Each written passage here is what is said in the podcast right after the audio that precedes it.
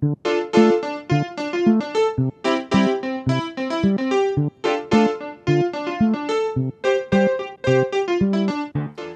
大家好，我们是别在这里发癫，我是地仔，我是美仙。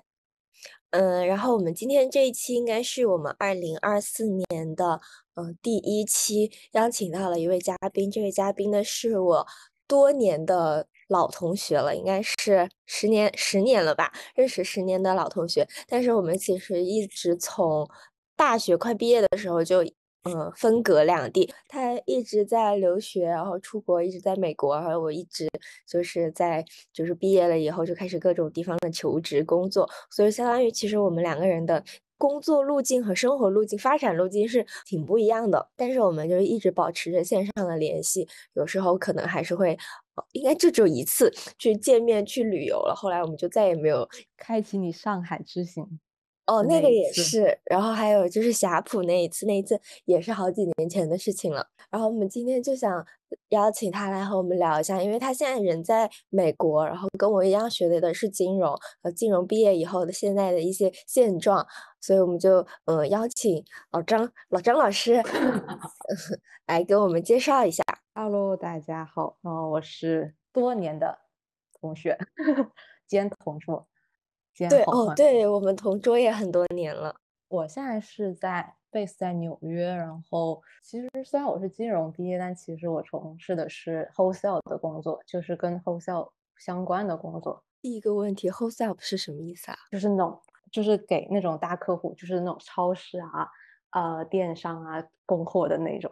那你的岗位是？其实一开始招我进来的时候说是。Financial 就是财金融分析嘛，就是给他做一个财报预测，然后产品预测，然后一个未来的一个趋势，然后每个产品啊每个月的销量、未来的规划，然后什么什么什么这样七七八八的事情。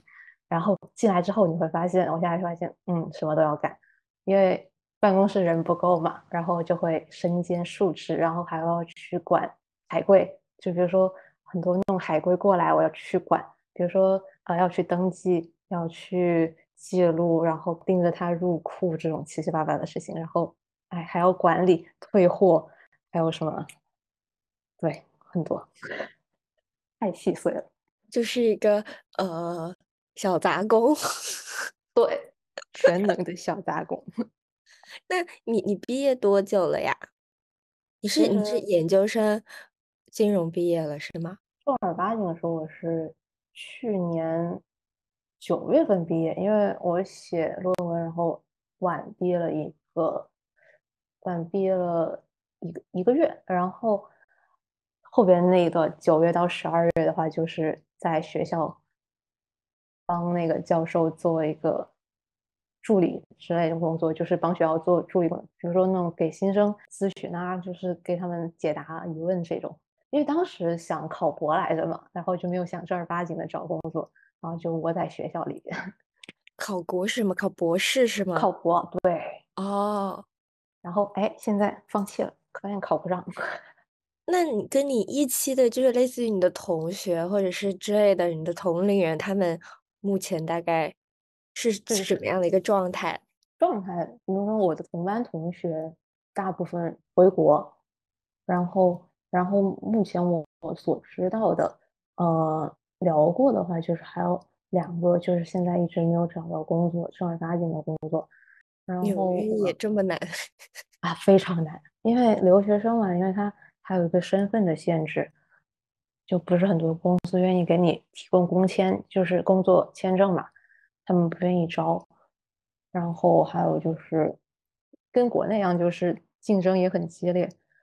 你会发现这边就学历贬值特别厉害。那你那你之后还想去从事金融业吗？还是想的，怎么说呢？感觉学了这么多年就白白放弃，哎，确实很可惜。但是发现好像大家从事金融之后，感觉做了很多年金融，后面又跳出来，就是不干金融了。然后其实现在就很迷茫啊，就不要说，哎，是是不是去要继续啊选择回金融，还是说开拓一个新的路径？就是感觉做这种。后效的还还是不错的这种，就很像我们国内求职也是，找不到专业对口，然后就开始曲线救国，你知道吧？对啊，然后就想说，嗯，有没有以后可以通过 wholesale 这种工作经历，然后再转回金融这一种？对，然后发现，然后很多大家其实像我的同学，他现在也在我们公司，然后他做的是 sales，就是，但是他比较好的一点，他是对电商的 sales，然后他对接都是大客户，就是呃，在美国这边的那种呃卖中国专门面向亚洲群体的那种电商，然后都是中国人嘛，然后而且体量很大，他现在就是他的现在的这个发展感觉。会非常的好，前途光明。对我觉得来说，算是前途光明的那一种。那你最开始为什么会选择金融这个专业呀？一开始是有一个，当时我高中的时候会听那个广播剧嘛，然后你要知道有一个声优，就是，然后他就是在北大读金融，然后觉得好牛啊，然后我要去学这个，而且当时都说，嗯，金融很赚钱，然后觉得特别高大上，你就去吧。而且最主要的是，因为我高考分数现在只能去这一个专业，这一个是被迫无奈，那个分数就只能去那个专业了。如果不想复读的话，那就去吧。其实也没有算被迫了，因为在因为我也自己也是愿意去学的。其实学金融我还蛮喜欢金融的。对呀，我感觉你学的就是津津有味，不像我学的就 是这么痛苦，是吧？味如嚼蜡。是什么让你觉得学金融很有趣呢？因为我对金融的了解，我就感觉是很枯燥，就每天都是跟一些数字啊打交道之类的。哎，我就挺喜欢就是跟数字打交道的，因为我是个 I 人，就是啊，我不喜欢去跟人家就是各种谈、各种交流，你知道吧？我觉得嗯，在后边。算算数什么这种就好了，去搞搞数据，千万不要让我出。但是发现其实在国内金融大部分还属于那种销售的性质，其实自己也很迷茫。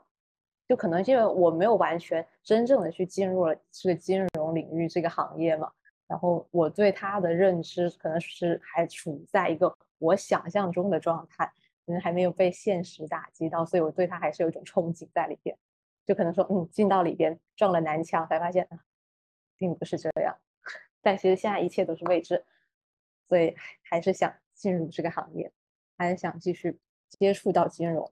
像我朋友他，因为他做 sales，然后他其实自己也还想说，在未来如果有可能的话，还是想做回金融相关的工作。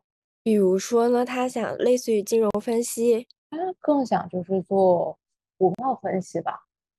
哦，我有一个姐妹，我有个在上海的姐妹，她之前也是金融的，然后她应该也是上去年的时候就是不没有工作，她因为一些奇怪的原因就是没有去工作，然后他就也是一直在找自己理想中的工作，他也是想。就是一直在从事金融的这个行业去做一些后端的，就是分析啊或者是什么的，但是又找不到合适的。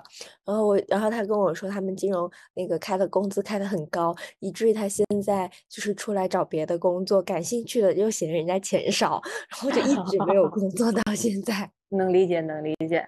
已经一旦就是体验过高工资的那种感觉，就很难再接受薪资差的。我现在就属于。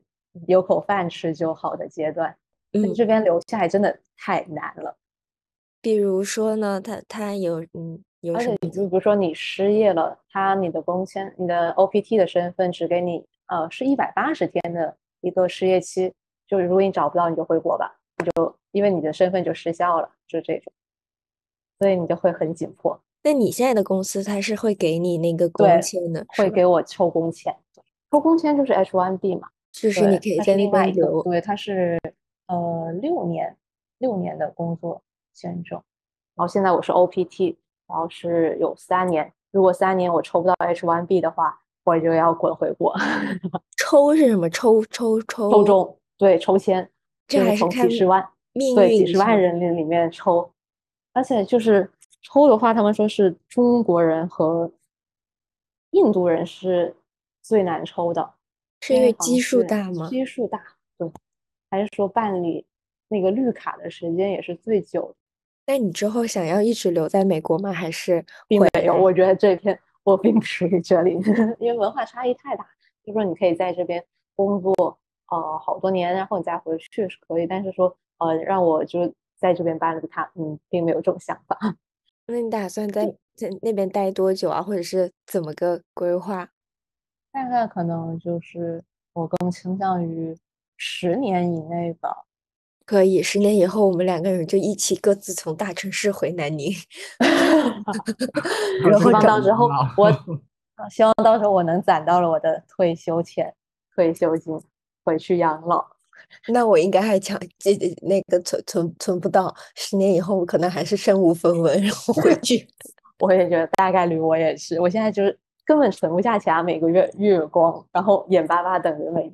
每个月发工资的时候，再加上我现在又拿了 N 加一，我现在连收入都没有了。你不会很慌吗？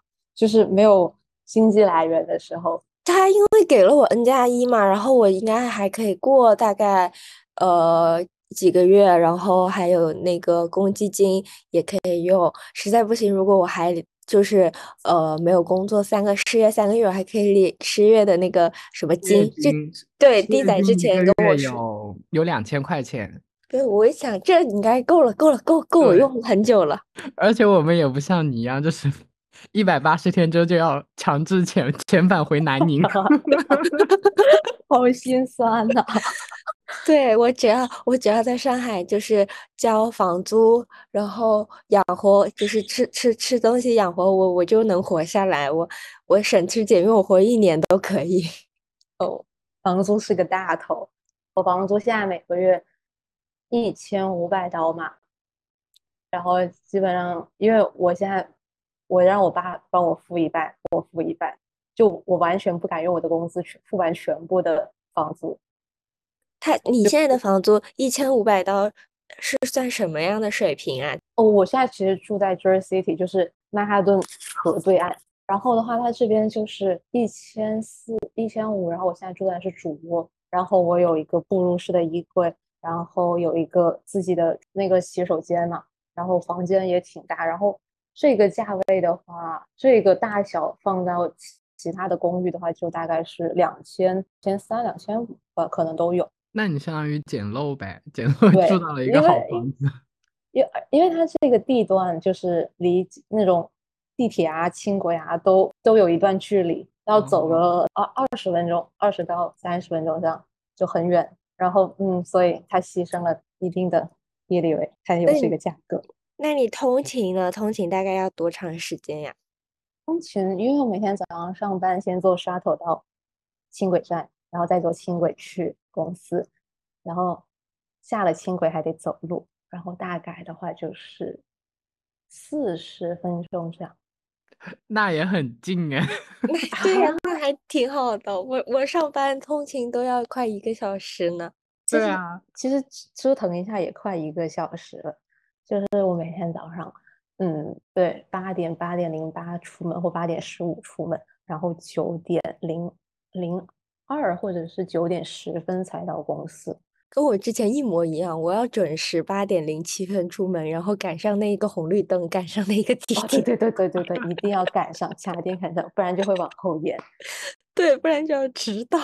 还好我们不打卡。哦哦哦，只有我打卡。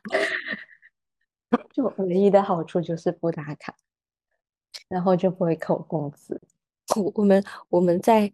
不同的国家，但是过着一样的打工的 人生。就是你发现，在纽约就完全跟国内没有差别，并不是很大。就对于我来说，我就感觉啊，一切都跟国内是一样，差不多，非常的熟悉。为什么？可是你又没有在，你没有在这边工作过耶？就听你们讲啊，而且可能是我的。可能是我所处的圈子，或者是我我在的层级比较低，没有体体会到上层的那种高端人士的那种感觉，就是那种享受福利的感觉，没有体会到。我还是那种底层打工人，反正就感觉，嗯，跟国内听你们讲话，就聊职场，感觉啊，好像都差不多，就感觉，嗯，我不是这样，我们就是底层打工人和底层打工人，诉苦抱团。像你看，你们在国内不会吐槽放假嘛？就说什么啊，连上周末一块放。那我们这边也是连上周末一块放啊。你看，像圣诞，联邦假就一天，然后元旦也是联邦假就一天，然后它不是强制放假，如果公司呃不愿意给你放，它是可以的，然后还不违法。然后你的假期长短取决于公司的良心，就是公司愿意给你放的长，你假期就长。像我们公司，嗯，抠门又没有什么，哎，良心就是只放一天，然后连上周末的话，圣诞就三天，元旦就三天。哦，你们你们这种法定假日不是法定假日是吗？就是不是，不如不如这边受到法律保护呢。它甚至没有小长假这种东西。那你们那边还有什么大的假期吗？国庆我还没体会到呢。国庆国庆在六月，我还没有工作，当时我是每天都跟放假一样，笑死！放假有多开心，工作就有多难受。我现在就很丑，感觉就是工作之后整个人就丑丑死了，就啊，还就也不算很累吧，就感觉工作摧残人了。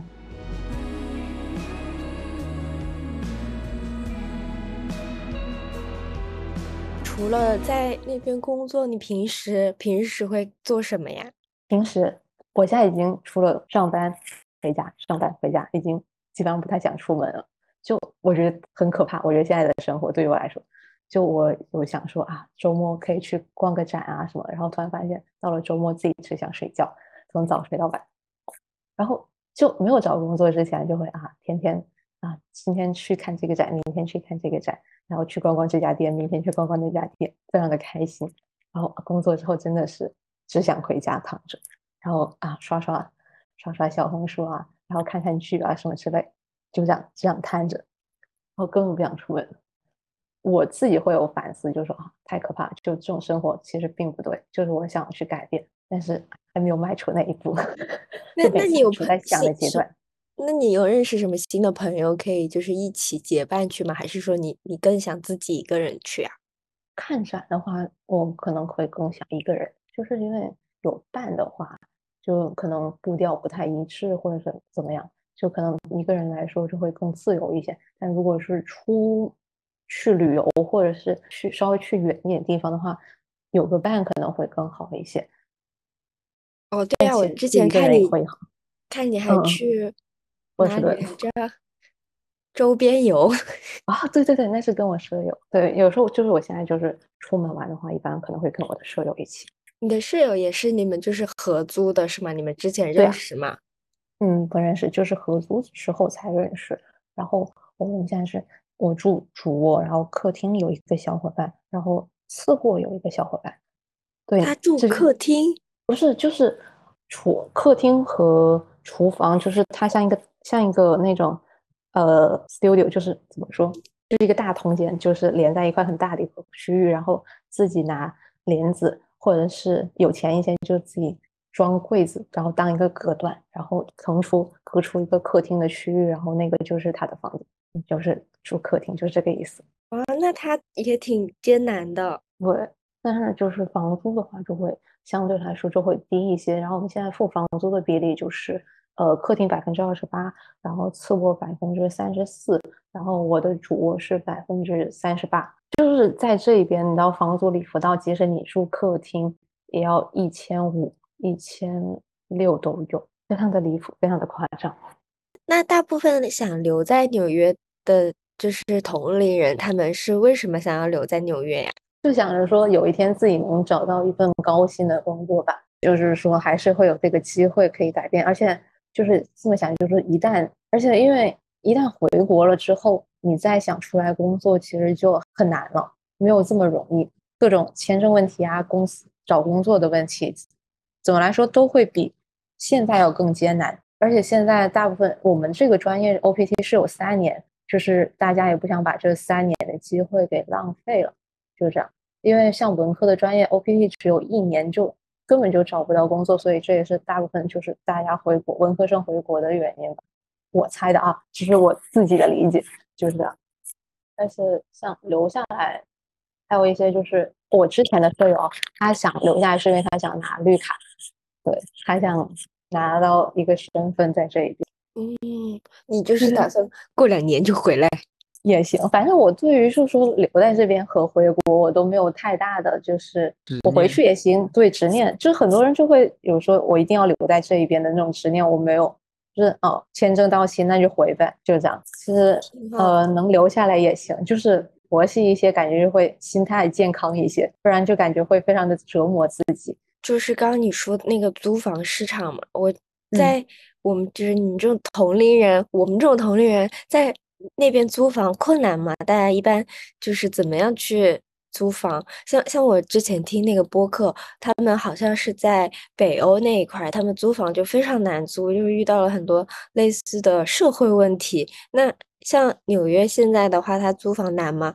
学生可能比工作可能还简单一些，因为现在这边的公寓它是可以接受 I 二零，就是学校的那个有一张。反正就是一个学校的一张 I 二零，就是它可以做担保。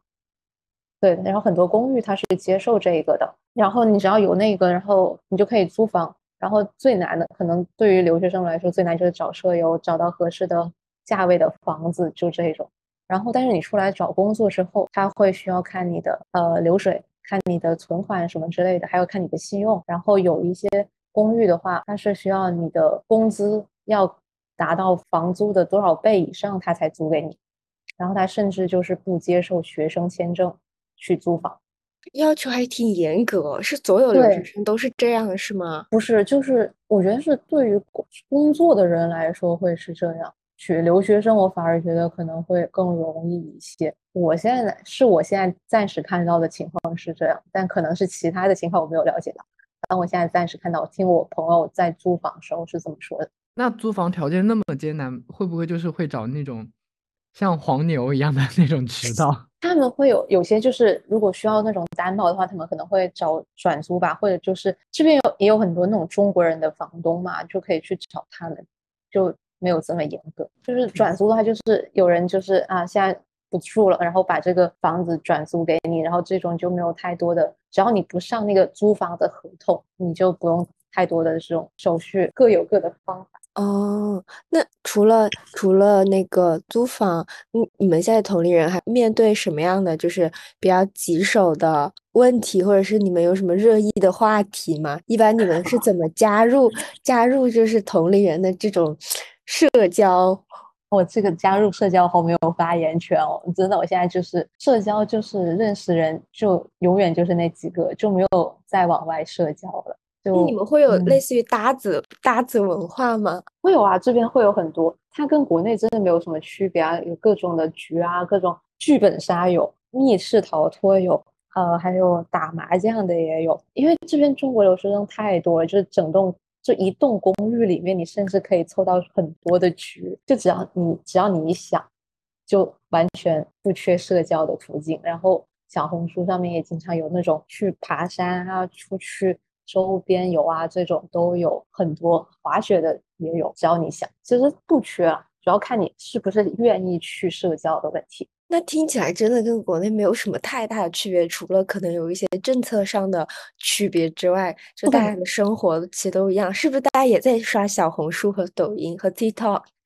对啊，完全就是跟国内。差别不大，除了就是可以刷刷 ins 这种，嗯，外你在国内刷不到的，就会有限制的软件吧，就这些。可能是我是在纽约的原因，你知道，就是太大城市了，就是人人，嗯，各各个国家就是就是比较混杂，就它不像就说可能是在非常非常地道的那种美国的那种城市里边，呃，外国的就美国的氛围文化氛围更浓厚的那种，纽约来说就是太国际化了。就以至于你的感觉跟国内没有太大的差别，妙。甚至甚至就是我们当时我刚来这边上学的时候，我和我朋友站在那个河边，就那个哈德逊的河边，然后看着曼哈顿，我们说啊，这不就是浦东吗？这边不就是 那个陆家陆家是陆家嘴吗？就是上海陆家嘴，就是那一边一模一样啊，就完全没有差别，而且。纽约也是在一个入海口的一个地方，然后说，嗯，前面这不就是黄浦江吗？流向了大海这一边，就感觉地理位置都好像啊，所以就是而且你在这一边，甚至就是你不会英语，你也能活得很好。所以这边华人太多了，呃，就是就中国超市有，中国餐厅很多，然后走到路上哪哪都是中国人。你去哪儿，你就可以手机导航，你不会的东西，你直接拍照翻译都可以，你完全不需要跟别人交流，就你就可以自己去完成所有的事情，去你任何想去的地方。除了可能你需要需要那种开设一些什么账户这些，可能你需要去跟人家沟通。但其他方面就是真的不会用的太多的英文。如果你周围都是中国人的话，而且你处在一个中国的圈子的话，真的你使用英文的频率会非常非常的低。然后你发现你真的不用英文，你可以在这边活得很好。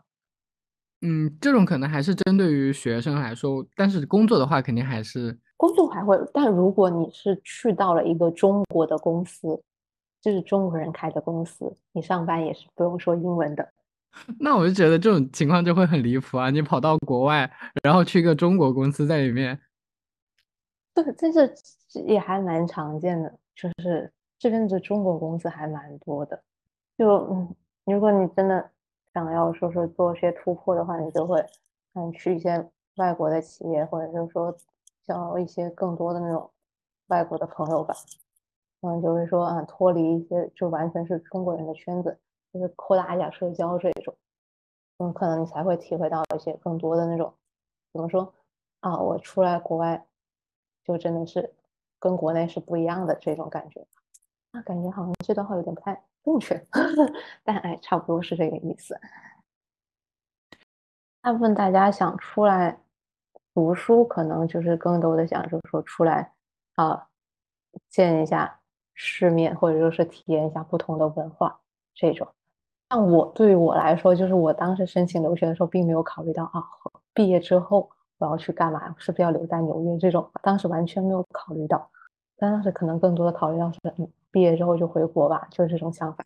但是这种想法就是随着时间就是不停的在变化，就是随着就是啊，到后期跟别的人接触之后才知道啊，原来。还有工作签证可以，就是待这么长时间，然后呃，留学生也可以找到什么样的工作，就是后边了解了，跟别人聊过之后才知道，嗯，可以有更多的选择吧。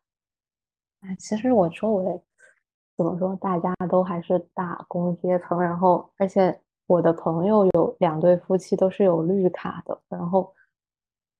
他们就是完全没有对于身份的这种担忧，他们现在唯一想做的就是赚钱，就是搞钱。哎，那你会认识一些呃，就是类似于美国原生纽约的人吗？的状态是什么样子的呀？没有，因为我周围的同学印度人居多，可能是因为我去的是个理工科的学校啊，印度人含量巨高，太高了。然后印度人他们有什么特点吗？就是英文，他们的英文好，好，好太多了，就而且很敢说，就是不管他们说的对不对，就是他们都很敢表达，而且就会怎么说？感觉在语言优势上是确实是比大呃一部分中国留学生要好，他们就听力很强。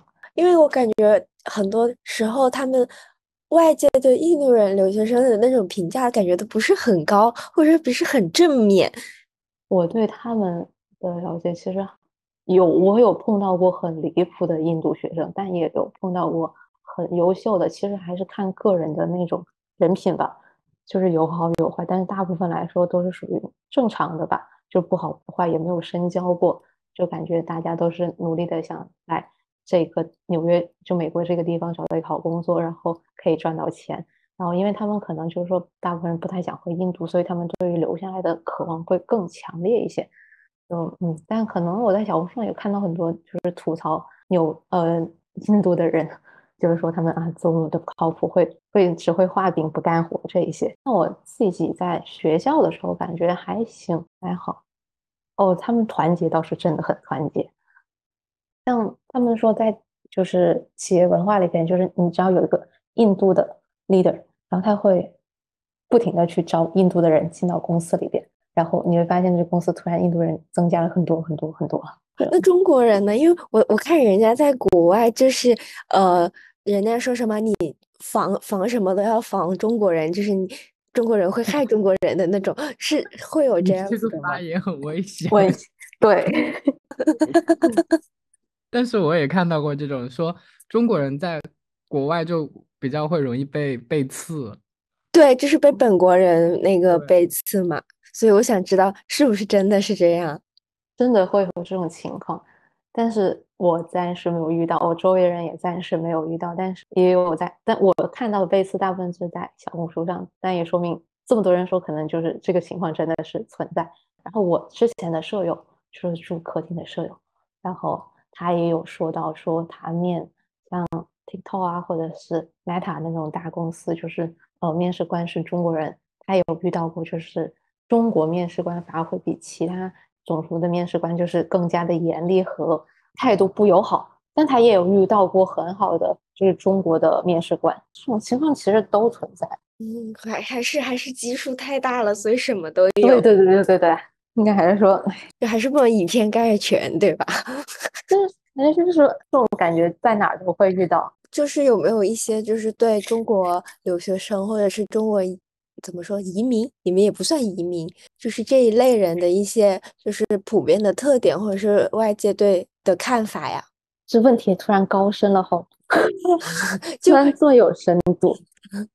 就是就是一些一些标签什么之类的，就是那种地地类似于地域标签嘛之类的，会有吗？或者是歧视。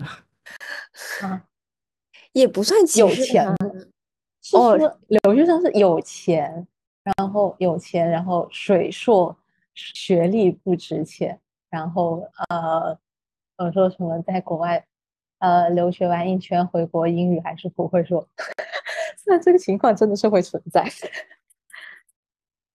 水嗯水硕的话，嗯，就是感觉其实你真的到你去申请学校的时候，才会发现学校好的学校也确实不好申，就它的含金量其实没有大家说的这么差，就是好的学校还是有它的含金量的，而且就是好的学校它不止，嗯，对于硕士来说的话，它可能更像是一个敲门砖吧，就是你去企业面试的一个敲门砖，或者就是说你结识认识人的一个途径吧。就是尤其是金融，它跟国内一样，也是非常看重你毕业的学校的。就是，太差的学校，他们就会不会不会去看。还是会有，就是就是其实跟国内还是很像的。对，尤其是金融，哎，这方面还是怎么说，还是有点像的啊，金融的壁垒就是太啊。对对对，因为人才太多了，不缺人。我前两天还看到一个，就是南宁的南宁嗯的一个什么广广西投资集团的最新招聘的类似于一个名单，然后从头到尾全部都是硕士以上，没有一个是本科的。然后他的大学毕业，呃，高至清华、北大，然后低至那个就是九八五、二幺幺，反正就是没有一个是我我叫不上名字的大学，我就觉得好卷，好卷这个学历。那这样就是现在感觉就是学历贬值了，大家就是大家都是名校毕业，感觉自己就现在就是有个情况，就是我有听到我周围朋友有在说啊，谁谁谁是比如说什么卡耐基梅隆毕业的，然后国内本科是清华的，然后现在毕业了还是没有找到工作，因为他他是读的是计算机相关的，好像是，然后也没有找到工作。好难哦，那可就是可能是因为他也是可能对于工作要求比较高吧，也有听到很多周围啊学校排名比我高的人，然后最后找的工作，嗯，看的就很离谱，就也非常的没有想象中的好，或者甚至就是没有找到工作这种情况，就感觉说啊为什么大家排名学校排名这么高，嗯，那种学习也不差，然后感觉在国内。甚至有一些实习都还不错，为什么会到这种程度？哎，看可能哎怎么说呢？就是每每每一年都会有这样的人，就是学历很高，然后找不到工作，也没办法。就学历只是一个敲门砖嘛，其实更多的还是看你的工作能力嘛。不是很多人大一呀就开始实习嘛，然后其实你大四出来的时候，你的个人简历已经非常漂亮了，就可能你的学历的起点没那么高，但是就你这份履历就已经可以打败很多人了。综合考虑吧。对对，还是还是得看个人，不能以偏 概全。这可能是哎，还是我对于就是名校还是有一种名校崇拜的那种情节在。就我爸天天给我灌输这种不良思想，我也很喜很很很有名校崇拜，就是具备了要。但是我每次都会想，就是这些名校最后都要跟我在一个办公室里打工，我就会觉得，哼，还没有我厉害呢。就真的，我上次就跟你说那个，嗯，他在国内是在四大工作，然后出来读了一个，在是在东北大学，然后读了一个数据分析的一个硕士，然后现在在当 sales，然后还是用人民币结算的 sales。在美国用人民币结算，对，因为他去的是一个中国公司做 sales，然后因为那个中国公司是在呃国内的品牌，然后在这边的分公司，所以他用的是人民币结算，然后所以他的工资浮动很大，所以就得看汇率了。而且他现在就是没有 OPT 的身份，他是 CPT，就是一个必须你必须是以学生身份保持学生身份才会有的一个签证，工作签证就是。然后他现在就是能一直保持学生身份啊，他就是去申，对他申请了一个呃社区，反正就是一个不知名大学，他甚至不记得名字的一个大学的博士，他现在就是一个在在职博士，在读博士。对，他就申请了，他现在自己甚至不知道那个不记得那个学校叫什么名字了。天呐，他就在里边，然后每周就去上上课，就上一节课或者多少节课，然后保持着学生身份，然后每每个学期参加考试，就这样。但是，然后每个月还要交个一千六这样的学费。天呐，对，很高。然后去掉学费，去掉房租，去掉呃。汽车的那种燃油费啊什么，然后停车费啊这种七七八八，然后每个月剩下就四百块钱，感觉自己过得还是挺好的。对，虽然虽然最近没有工作，但是感觉好像也没有人家那么多的负担需要 处理，就各有各的惨法。就感觉我所知道的那种高薪工作都存在于小红书里。然后看我周围人，大家都好，都好，都是很都是很平常，然后各有各的苦衷。对，嗯，对，还是要祛魅。但我发现，虽然他们工资不高，但是他们家境好呀。哦，家境殷实，真正穷的只有我一个。他们的背景，你你在那边，大家的背景都很厉害吗？像那个拿绿卡的，我的两个那个朋友，他们是投资移民。然后一个是投了五十万，一个投了八十万，五十万就可以移民美国啦？刀哦，哇哦，这个打开了我的新世界。五十刀是多少呀？五七三百五，啊，而且那个是那个是十年前的价格吧？哦哦，现在是八十万起，八十万，八十万美刀也。那也不够在上海买套房呀。对呀，那也不够在上海买套房啊。但是他们移民的人在国内也有房呀。就就对他们来说无所谓，哎。啊，对，我现在我我现在跟那个地仔刚刚的反应是一模一样的，就是不管不管是那种大价钱，我就用上海一套房来大概算一下，我就知道哦，大概是多少钱。对啊，就你算下。还没有我现在租的这个房贵呢，可能连我这个厕所的价格都没有。哦，真是啊，是这样子的，是这样子的。所以就搞搞得现在大家对物质经经济这方面就没什么太大的概念了。对，对我也没有什么概念。我现在就是一套房用一套房、两套房来计算，一套一套南京的房或者是一套上海的房，一套上海的房。美仙，你住的那一套是多少钱？大概我不知道哎，我现在查一下。我这套，我这套是十一万一平，反正。我我这个很便宜，我这个也就六万五万一平，七万一平，便宜啦，九万一 平，很，便宜，很便宜。我这套，我这套如果是呃，一室两厅三百多万，两百多万都有，好便宜啊！这套房子才两百万吗？对呀，啊，好便宜啊！这里，但是没有电梯啊，你那算老破小呀。你看我这边，呃，大概我想一下，五十平，五十平的才三百四十万，这买得起啊！这这这努努力就买得起了。姐，你三口出百五十万，狂言。你回南宁买一套两百平的不好吗？你要在上海买一个老破小的五十平。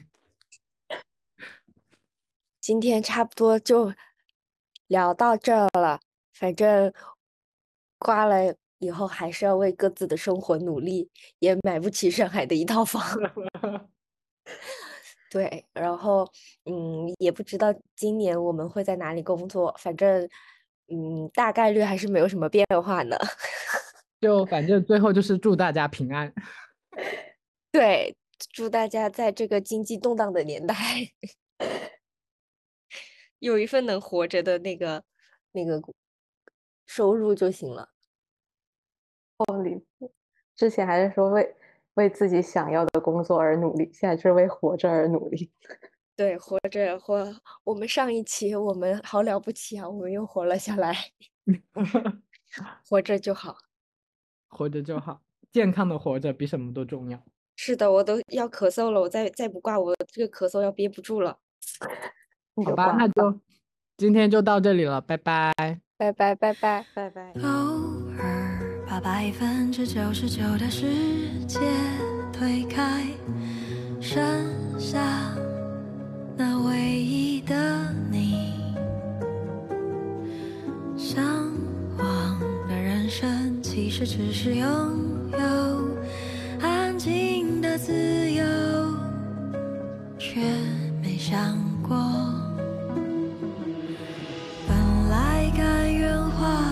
沉。